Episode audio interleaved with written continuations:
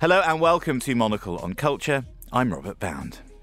From touring with rock bands on buses falling apart to flying with Rihanna on what is known as her Triple Seven social experiment. That was 150 journalists spending seven days watching the star perform seven shows in seven countries.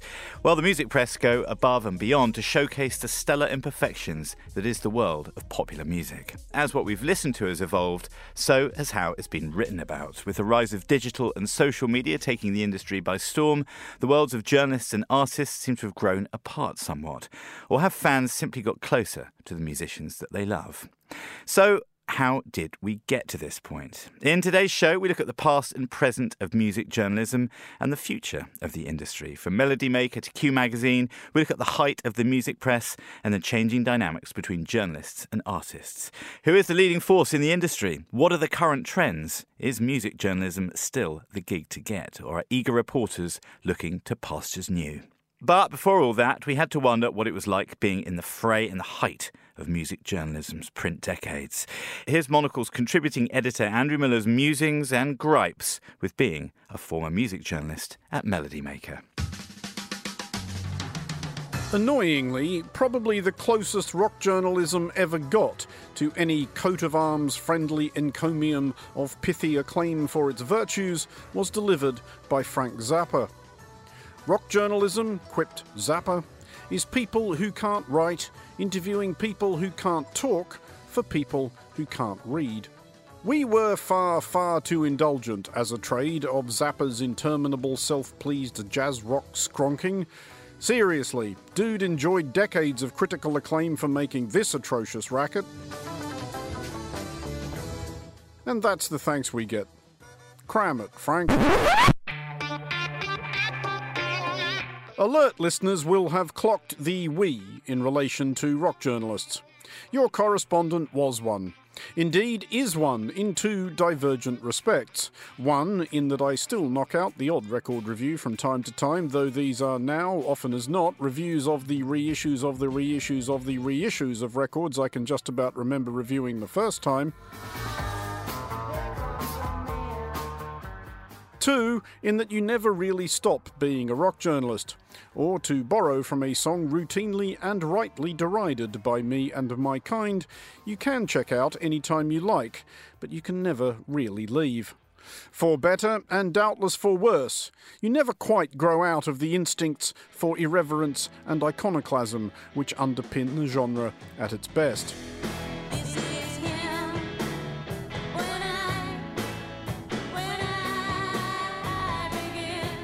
There is a long version of my own rock journalism story, and it may be read in the memoir It's Too Late to Die Young Now, which, appropriately to its anchoring in the indie rock milieu of the early to mid 1990s, remains a stretch short of recouping the advance. Copy still available, is what I'm saying. Excellent Christmas gift for middle aged uncles. The short version is that I began writing about music for a Sydney street paper as a teenage idiot. My job consisted of doing things like interviewing strange Melbourne art punk collective TISM, it's short for This Is Serious Mum, who were having an unlikely chart hit with their double album Great Trucking Songs of the Renaissance, and who would only communicate by fax machine.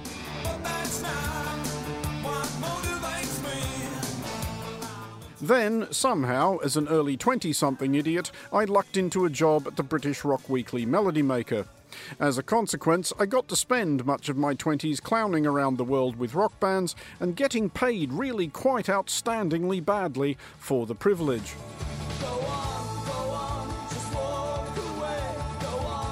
Of highlights, there were many. I interviewed almost all the people whose posters I'd pinned up in adolescent bedrooms. I went on tour with, among many others, U2, Pearl Jam, and The Cure. The Cure, in particular, were an education in the obvious truth that you don't really grasp until you see it up close, i.e., that the people in these groups are, well, people, and as such, people with dimensions beyond what they distill into their records. I probably thought that after hours' time with The Cure would involve sipping absinthe and exchanging quips from Rimbaud and Baudelaire. It turned out to involve, on their tour bus somewhere outside Chicago, rousing drunken choruses of Middle of the Road's, chirpy, chirpy, cheep, cheep.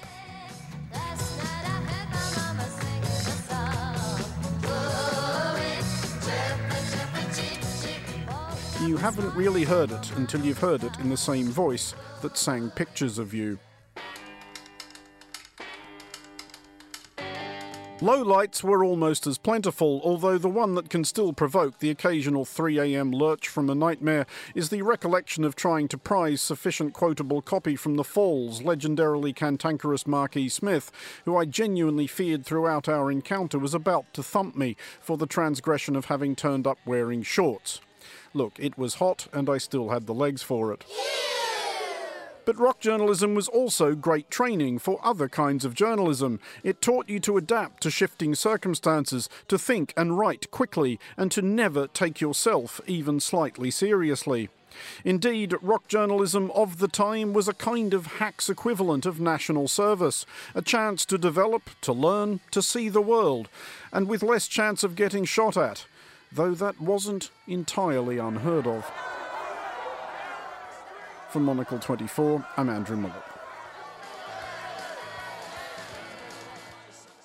That was Monocle's contributing editor Andrew Mueller, who is still to this day trying to escape the angry mob. Well, now we look at the history of the music press and how it's developed and shaped either side of the Atlantic. Paul Gorman is a writer, historian, and curator, and his new book, Totally Wired The Rise and Fall of the Music Press, explores the history of music journalism in Britain and the US. Thanks for coming to the studio. Fresh from finishing Totally Wired, Exactly. the brilliant chronicle of the rise and fall of the music press, Paul. And brimming with questions, therefore.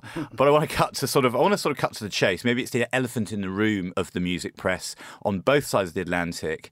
And that is this kind of swaggering golden age, perhaps personified by Nick Kent, cooler than Keith, Right. as people call him. The people that lived the rock and roll lifestyle and kind of lived hard in the sort of 70s and emulated their, Right, their yeah. heroes in Yeah. bands. That seems to be, that was one of the reasons I loved the music press when I was a kid. And I wonder how how that feels now and writing about it, how you tackled that in the book. Because Well, it, it it's a long shadow, isn't it? It is a long shadow that casts uh, over the story of the music press, and it was one of the reasons I wrote the book was to kind of dismantle that rather than burnish the legend. And I wanted to topple the statue, Yeah. you know. But people like Nick Kent, great writers, great people.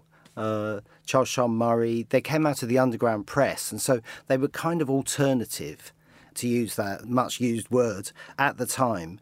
But it becomes very tainted if you take a long view of it because there is a lot of casual sexism, racism, homophobism, you know, take your choice, you know. And if you read some of those articles, they don't stand up particularly well. And they also disavow the contribution made by those people that are basically put into the corner, you know, women. So my book was really intended to include those guys, and they are all guys, but also broaden the focus to take in people like Penny Valentine, Caroline Coon, Carl Gayle, who worked for this great magazine Black Music, which was a monthly, which gave space to the emerging reggae, disco, soul of the 70s, which didn't really get much of a space in the pages of the NME and Melody Yeah. And it's a funny thing. We kind of, I guess, uh, when I was a, a- young aspiring journalist of a certain age, I thought that it was an inevitability that the music press was ever thus. Uh-huh. The music that I particularly liked, certainly at that time, was mostly kind of white dudes with guitars, and the guys that the guys that wrote about it sort of looked like them. But it was far from inevitability. As you said with Penny Valentine, kind of, and, and Carol Coon, people, women intelligent enough and brilliant enough at their jobs to be able to call it out, but be kind of silenced or sidelined to a certain extent. It didn't always need to be that way, suppose. And when when when something like Smash Hits came out and Nick Logan's Face Right. um, in 1980, they seemed to celebrate pop and whatever colour and gender that happened to be, rather than this kind of straight down the line rock and roll attitude. Yeah, I think the term rockist was actually coined in the pages of the NME. Yeah. And they were quite rockist, those people that we're talking about. Nick Logan is an interesting person. He's Hmm. probably, with Jan Wenner, the most important person in the story of the music press because he was 12 years at the NME, first starting off as a jobbing reporter, and then he was editor during that so called golden age. But then he left there because he was, Mm. When he was when he had to when he had to resort to Valium to keep the kids under control. Exactly. I mean, poor old Nick, he had a nervous Yeah, breakdown yeah, because these yeah. guys were really at it. And he was also holding off the advertisers. In 1978, he was kind of post punk. He was very, very tired and he wanted to do it for himself. So the first thing he did was go to the printer of the magazine, which was a small printer in the Midlands called EMAP, which became a behemoth. He went to this small independent printer and came up with a few ideas, and the one they went for was what became Smash Hits, and it was kind of the anti-NME. It was hmm. printed on good paper, so the ink didn't come off in your hands. It had quality photography, and it celebrated pop, which was then a much degraded and derided form. Hmm. And this coincided with that post-punk rise in pop. You know, initially it was the Jam, Blondie, Elvis Costello, and then Adam Ant kind of turns the corner and introduces all of these other acts who became, you know, the mighty people of pop. You know, Human League. I don't know, you know, uh, Duran Duran, Boy George Culture Club, stuff, yeah, exactly. and so they then dominate the world. And throughout this, Nick left after two years, but these two, they were guys who took it over, who were David Hepworth and Mark Ellen, very important people in this story. They had a much more cheery, I suppose, and positive take on music press publishing and much more inclusive. They wanted, they didn't mind appealing to 14 year old girls Yeah.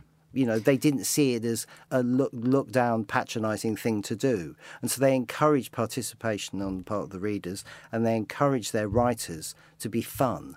And so among those writers is of course Neil Tennant who ended up as deputy editor of Smash Hits. And had he not formed the Pet Shop Boys he would have been editor. And that kind of elevated it for me. That's one of the golden ages which I think needs to be celebrated more and more. Yeah, totally. I, I absolutely dig you.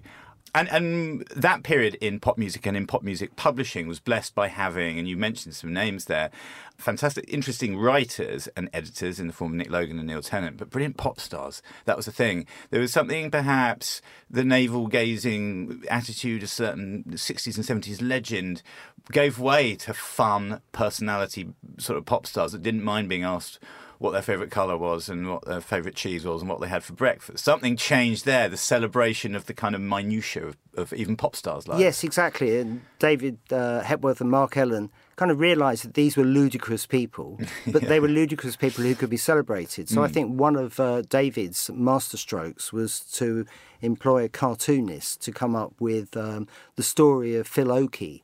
The uh, frontman of the Human League, who had this uh, asymmetric haircut. I don't know whether that's the right word. The fact was that he had this very long fringe on one side, Yeah. covering his eye, and the other side was very short. And so the story of Phil Oakey's upbringing was a cartoon strip of um, his family, and even the budgerigar has this haircut. Even the dog has this haircut.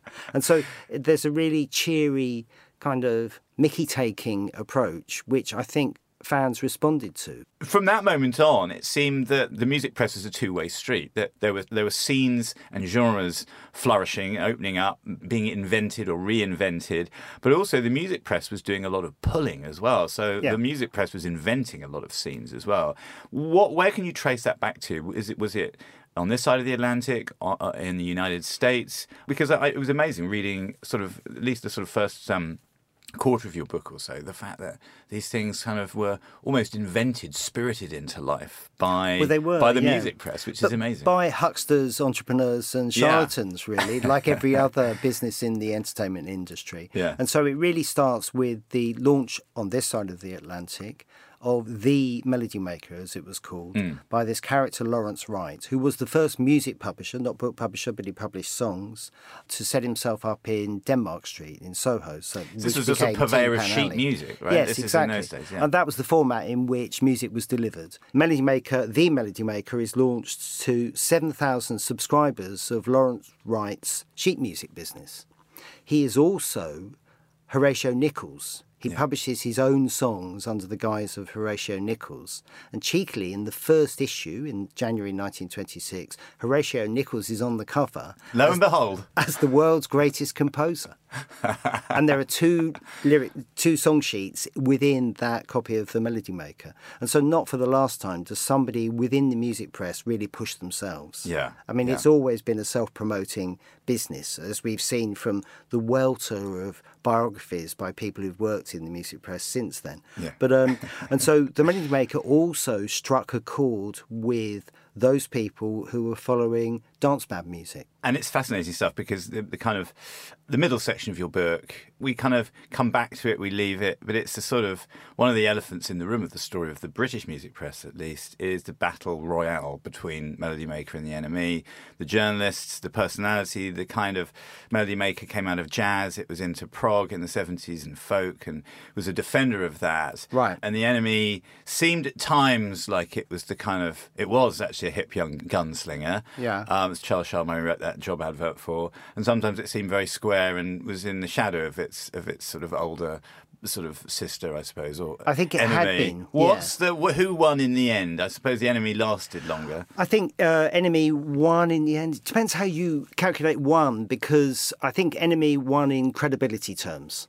Uh, Melody Maker was seen as stodgy, but nevertheless, it had pages and pages of classified ads at the back where wannabe musicians, you know, advertised for each other, and you know, several famous bands came out of it. You know, uh, Elton John met um, hit Bernie Taupin through one of those ads. The Sex Pistols advertised for a guitarist who didn't join in the end, but people use those pages to befriend other people. You know, pre-internet, whatever, and so. Melody Maker was a commercial powerhouse and still the authority on jazz, authentic music, I think we call it, Yeah. jazz, blues, and folk. And maybe they were a bit wary of the NME, which gained this reputation very quickly as a build, build them up and knock you down, you know, merchant. More of a tabloid vibe to it. Well, yeah, it kind of took its cue from the new journalism of Tom Wolfe. Mm. It was a bit more highfalutin than that, but it also was one of the predictors of punk. It was the magazine, the paper, where you would read about Iggy Pop, then incarcerated in an asylum and dropped by his record label, but because Nick Kent was very keen on him, you could read about him. You read about the early CBGB scene in New York in 74, 75, well before it broke through. And of course, Johnny Rotten sings I Use the NME in Anarchy in the UK. The, the Sex Pistols' first single, Yeah. because Nick Kent, the writer, had practiced with the band, and in a way, it was kind of incubated. The punk movement was incubated within the pages of the New Musical Express, which is why it's, if you think that stuff is important, which is why it's significant. Yeah, yeah. No, I like it. Well said. You mentioned Tom Wolfe there, and we should do a dot dot dot. Meanwhile, in America, um, Right. we can't we can't have this discussion without mentioning Jan Wenner and Rolling Stone and some of the amazing journalism that came out of that. Yeah. So, what were the essential differences in the American scene and the American publishing scene? Um, Uh, to the to the British one, Uh, well, other the- than the huge scale of the country. Well, there is, there is that as well. But the the dominant magazines up until '67, up until Jan Wenner launched Rolling Stone, were kind of pop bibles, and they reflected celebrity film stars and the pop musicians, quite often sappy pop musicians as well. And so the big magazines were uh, magazines such as 16, which was edited by the glorious Gloria Stavers, who was a very important person in this story. She was a really clever person because she was employed by these old geezers who were running this faux pop magazine and they were pretending to be young women you know uh, they by, bylines were female but in fact they had no idea about who they were talking to she started opening the the letters which were arriving in numbers and realized that this could be a reflection of young female desires of all sorts uh, in America, and 16 was kind of reborn in recast in that way, and so it had its own lingo. Photos were pics, you know, Yeah. all of those words that became part of pop. became shorthand on both sides of the Atlantic. Yes, it, Yeah. it did. And so this was the dominant form, really, Datebook. There were lots of other magazines, Teen Scene, Teen Beat, you know, you get the idea from the titles. And then Jan Wenner visits London in 1967, visits the offices of Melody Maker, sees that although this is a very formal paper, it could be a provincial paper, really. It's blokes, bald blokes with their sleeves rolled up, smoking away, hammering away at typewriters on press day. But he sees that, in a way, he could adopt a formal approach to a countercultural product. And so that's why Rolling Stone has endured, really, because it's got a great and serious take on an ephemeral form. That was Paul Gorman. Thanks, Paul.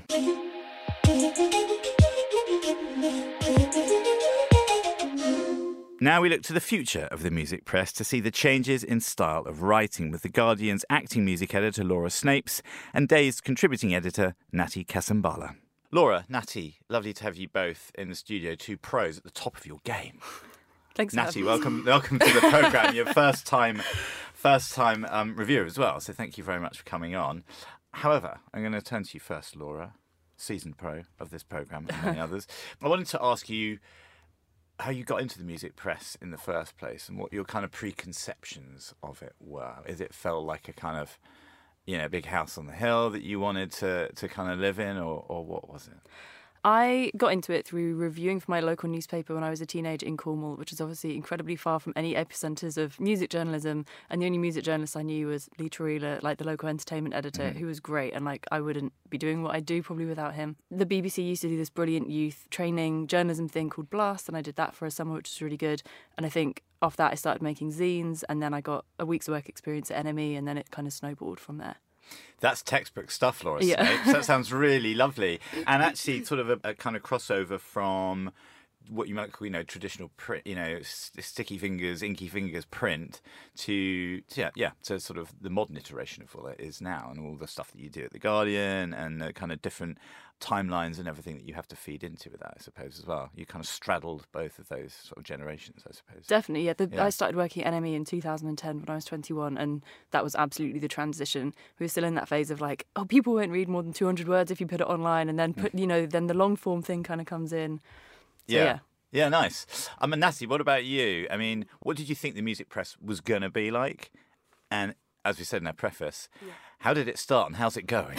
I suppose. Um, I think similar to Laura, and I think throughout my career, like most of the jobs that I end up doing are the ones that you're kind of afraid to say that you even want to do in the first place. And then for me, it was a case of like, I think it was literally that Prince passed away, and I just felt like this overwhelming sense of like needing to express why my viewpoint on why he was so significant was so like pressing to the world and everyone needed to read it. And so like I set up a WordPress and wrote like this piece about my thoughts about Prince. And off the back of that, like my parents shared it on Facebook and it was all fine. Yeah. And then eventually I found a magazine called gal-dem and had just hit them up to say that I thought what they were doing was great, shared that piece with them, and then that was actually my first kind of gateway into starting to write about music and seeing that as a possibility. and then went on to quit my part-time job to do an unpaid internship at Dazed, which was kind of nerve-wracking because I'd like hold my breath and like scan myself in on the bus and hope that I could get to work. And then off the back of Dazed, just started kind of freelancing from there. Okay, so Yeah. there's two quite different stories about entry into that into that world, which to Yeah. both of you kind of felt a little bit like an edifice. You Mm. know, something that needed to be scaled rather than you take your exams, you do some training, you apply for some steps. jobs, you'll inevitably get one. How much of yourself can you put into your copy? Into whether it's a, a review is one thing, maybe um, whether it's a review of whatever, but how much of your own personality, your own taste, or is it all your own taste? Because there is no right way to write about music, perhaps. It's all subjective stuff. But yeah, Laura, how much snapery is there in the copy of Laura Snapes? Oh, I think even when it's not, you know, I try not to write first person unless y- there, you are having an interaction with somebody where you cannot remove yourself from the room and still write about it in a way that actually feels authentic. Mm. But everything is filtered through your perceptions, your values. You know, th- those values can get challenged in the course of something. But you know, I can.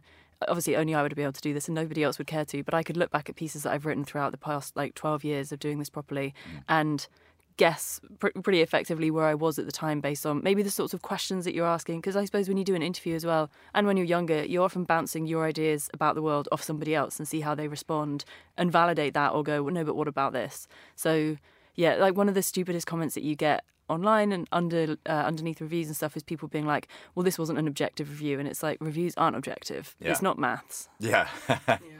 That was, yeah. yeah. Yeah, I think Silently exclaiming. like uh, vigorously nodding yeah, my head. Yeah. I think that's something that, yeah, a lot of people could bear to remember as well, and even reviewers as well, in terms of like, you know, being aware of the fact that everything that they view is is through their lens rather than something that can be kind of like dubbed object an objective fact about whether something is good or bad although some things are actually bad. But i think as, as well i kind of had the reverse problem where i started out definitely coming from that perspective of like keep yourself out of it and just tell like the story like almost overthinking and trying to be the person who can determine whether something is good or you know what i think about a person or just presenting them without my own landscape. And then i had to kind of after I tried to get more comfortable with writing, I had to learn how to like value my own experience again and my own perspective and what it can bring to something mm-hmm. and how it is kind of the thing that makes your profile or your essay different from the next one and And I mean, but I mean, obviously, this also comes off the back of your deep burning desire to, to write about Prince and how much you love the music of Prince, which sounded very personal. And that's kind of presumably all, all where it comes from, right? That's the wellspring of the stuff. It's like you love the music in the first place. exactly exactly i think that's really really key Laura, I'd like to know, um, and I'll turn to you for this, um, about the sort of the, the, the metabolism of, of um, music writing in the digital age now. I mean, you came from working on a print weekly, which had a very very obvious kind of kind of way it worked, and it seems that digital is a lot more sporadic and maybe takes a lot more out of writers because you've got to there are so many times of the day or times of the week when you've got to be filing copy and reacting to things. Is that is that how it feels going from print to digital Yeah, I, th- I think obviously digital really accelerated things. Where previously you would have your like weekly news dose on the fr- in the front sort of twelve pages of NME, then suddenly you have the music news industrial complex, and especially around the point of like 2012 when somebody like Grimes starts getting really big, and she does a lot of kind of controversial things. Pitchfork start reporting on her in the same way that Perez Hilton used to report on like Britney Spears, mm. and that set a tone where then all of their competitors start doing the same because they're all trying to hoover up the same sort of SEO, and I think that has a huge effect on artists and about trust between artists and the press. You know, a lot of artists hate doing that, and they also became the less inflammatory ones became scared of saying anything because you don't want it to be kind of written up in a headline. So I mm. think that's one really really huge change. SEO is obviously like a huge driving thing. I'll scroll down my RSS sometimes, and everybody's doing you know the week before Glastonbury articles on like what is the weather like at Glastonbury and what did blah blah blah going to happen at mm. Glastonbury just to kind of get any of that traffic. Yeah. But at the same time. I think that there is a lot of there are a lot of publications who are putting really investing in great long form pieces and still getting access to great interviews. And I think online is a place where investigations really thrive as well because what what might have been previously hidden in the pages of a magazine that might never have cared to investigate those things in the first place. Certainly, if we're talking about you know sexual harassment and so on, they were not feminist magazines mm. even when I was working at them. Those things thrive online in a way that they could not have in the past.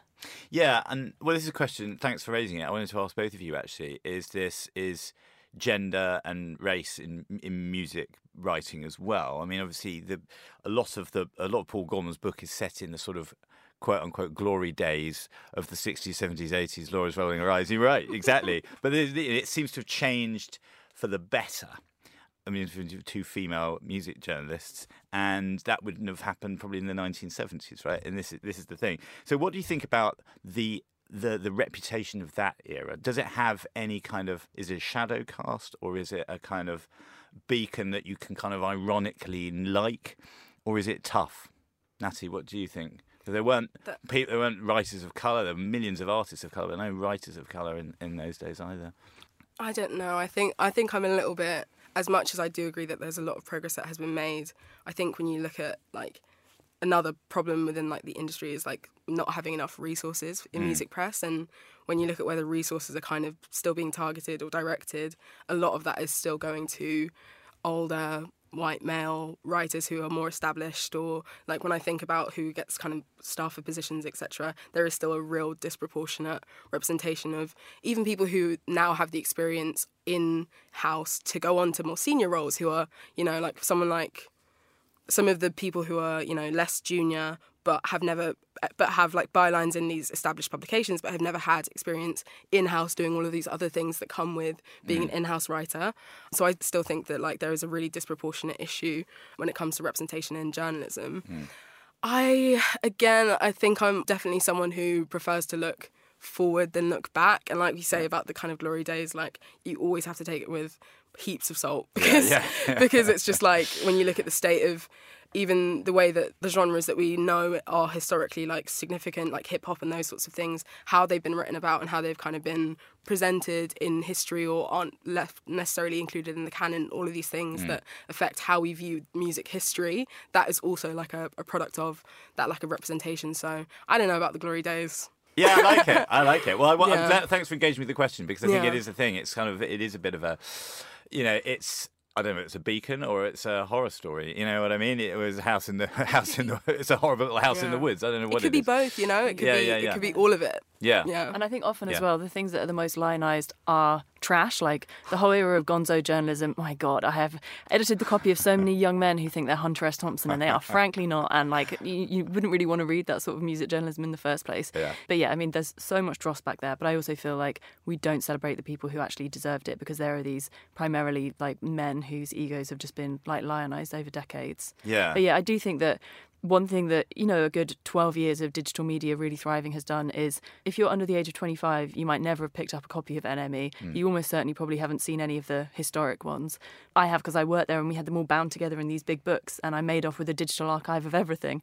And, you know, you find one in like your dad's attic and stuff. But Yeah. there's a whole generation who just have zero connection to that or, you know, maybe aren't even aware of those names because they have faded from view. Yeah. But at the same time, as Natty was saying, a lot of there are still a lot of those figures populating the music press, whether it's at broadsheet newspapers or magazines. You know, I have a lot of love for the heritage music magazines in this country, but you know that influence, the best of that influence, I think, thrives in those publications. But there are names I won't name who we could do without. Yeah, it's interesting, right? Mm. Yeah, yeah. Finally, I wanted to ask you both about if there was a gig or an album or a, hap- a musical happening that if you could have reviewed it the first time around and you didn't, I'm not just talking about the golden era of stuff, but you know what I mean? If there's something won- wonderful, t- deeply personal to you, all the stuff of music legend that you wish you'd reviewed the first time around, what would it be, Laura? I would have said Joni Mitchell, but now that she's played live again, I'm like, maybe there's a chance. Might happen one day. I'll get Yeah. to see her. So I would say Laura Nyro, who's this amazing, really undersung songwriter from the 70s, but she continued into the 80s and the 90s, and then sadly she died of ovarian cancer way too young. She was an extraordinary piano player. She had this absolutely unhinged voice. She writes really dramatic but really earthy songs, and I've got some of her live records. But yeah, I would. Richard Williams, who you mentioned, he's a great fan, and he's Yeah. seen her live. I've read his live reviews, and we've talked about it. I would love to have seen her. Brilliant. So you'd review her one of her gigs. Yeah. Yeah. Beautiful. Thanks, Laura. Natty.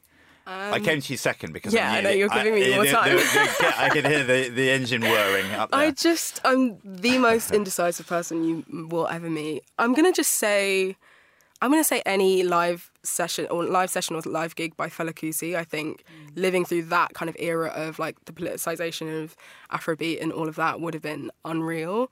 And I just think I'd be interested to know to like be immersed in what the press was actually saying and what people were actually saying and who was I guess on the right side of history at that time. yeah, yeah, Yeah. So a live review again. A live review. I think I think Yeah. it's got to be or in the studio when he's writing Yeah. the projects. Nice. Yeah. Hallowed turf. Mm. Yeah. Well, thanks both because we started off with objectivity. We ended up with fandom for sorts, albeit within the parameters of music journalism. Um, Natty and Laura, thank you both very, very much. Thank you. Thank you. And that's all for today's show. My thanks to Natty Kasambala and Laura Snapes, Andrew Mueller, and Paul Gorman. Paul's book, Totally Wired The Rise and Fall of the Music Press, is published by Thames and Hudson and it's out at the end of September. Monocle on Culture is produced by Steph Chungu and Sophie Monaghan Coombs, and Steph also edits the show. Our thanks also go to Tamsin Howard for researching today's show. We'll be back at the same time next week, but until then, from me, Robert Bounds, thanks for tuning in.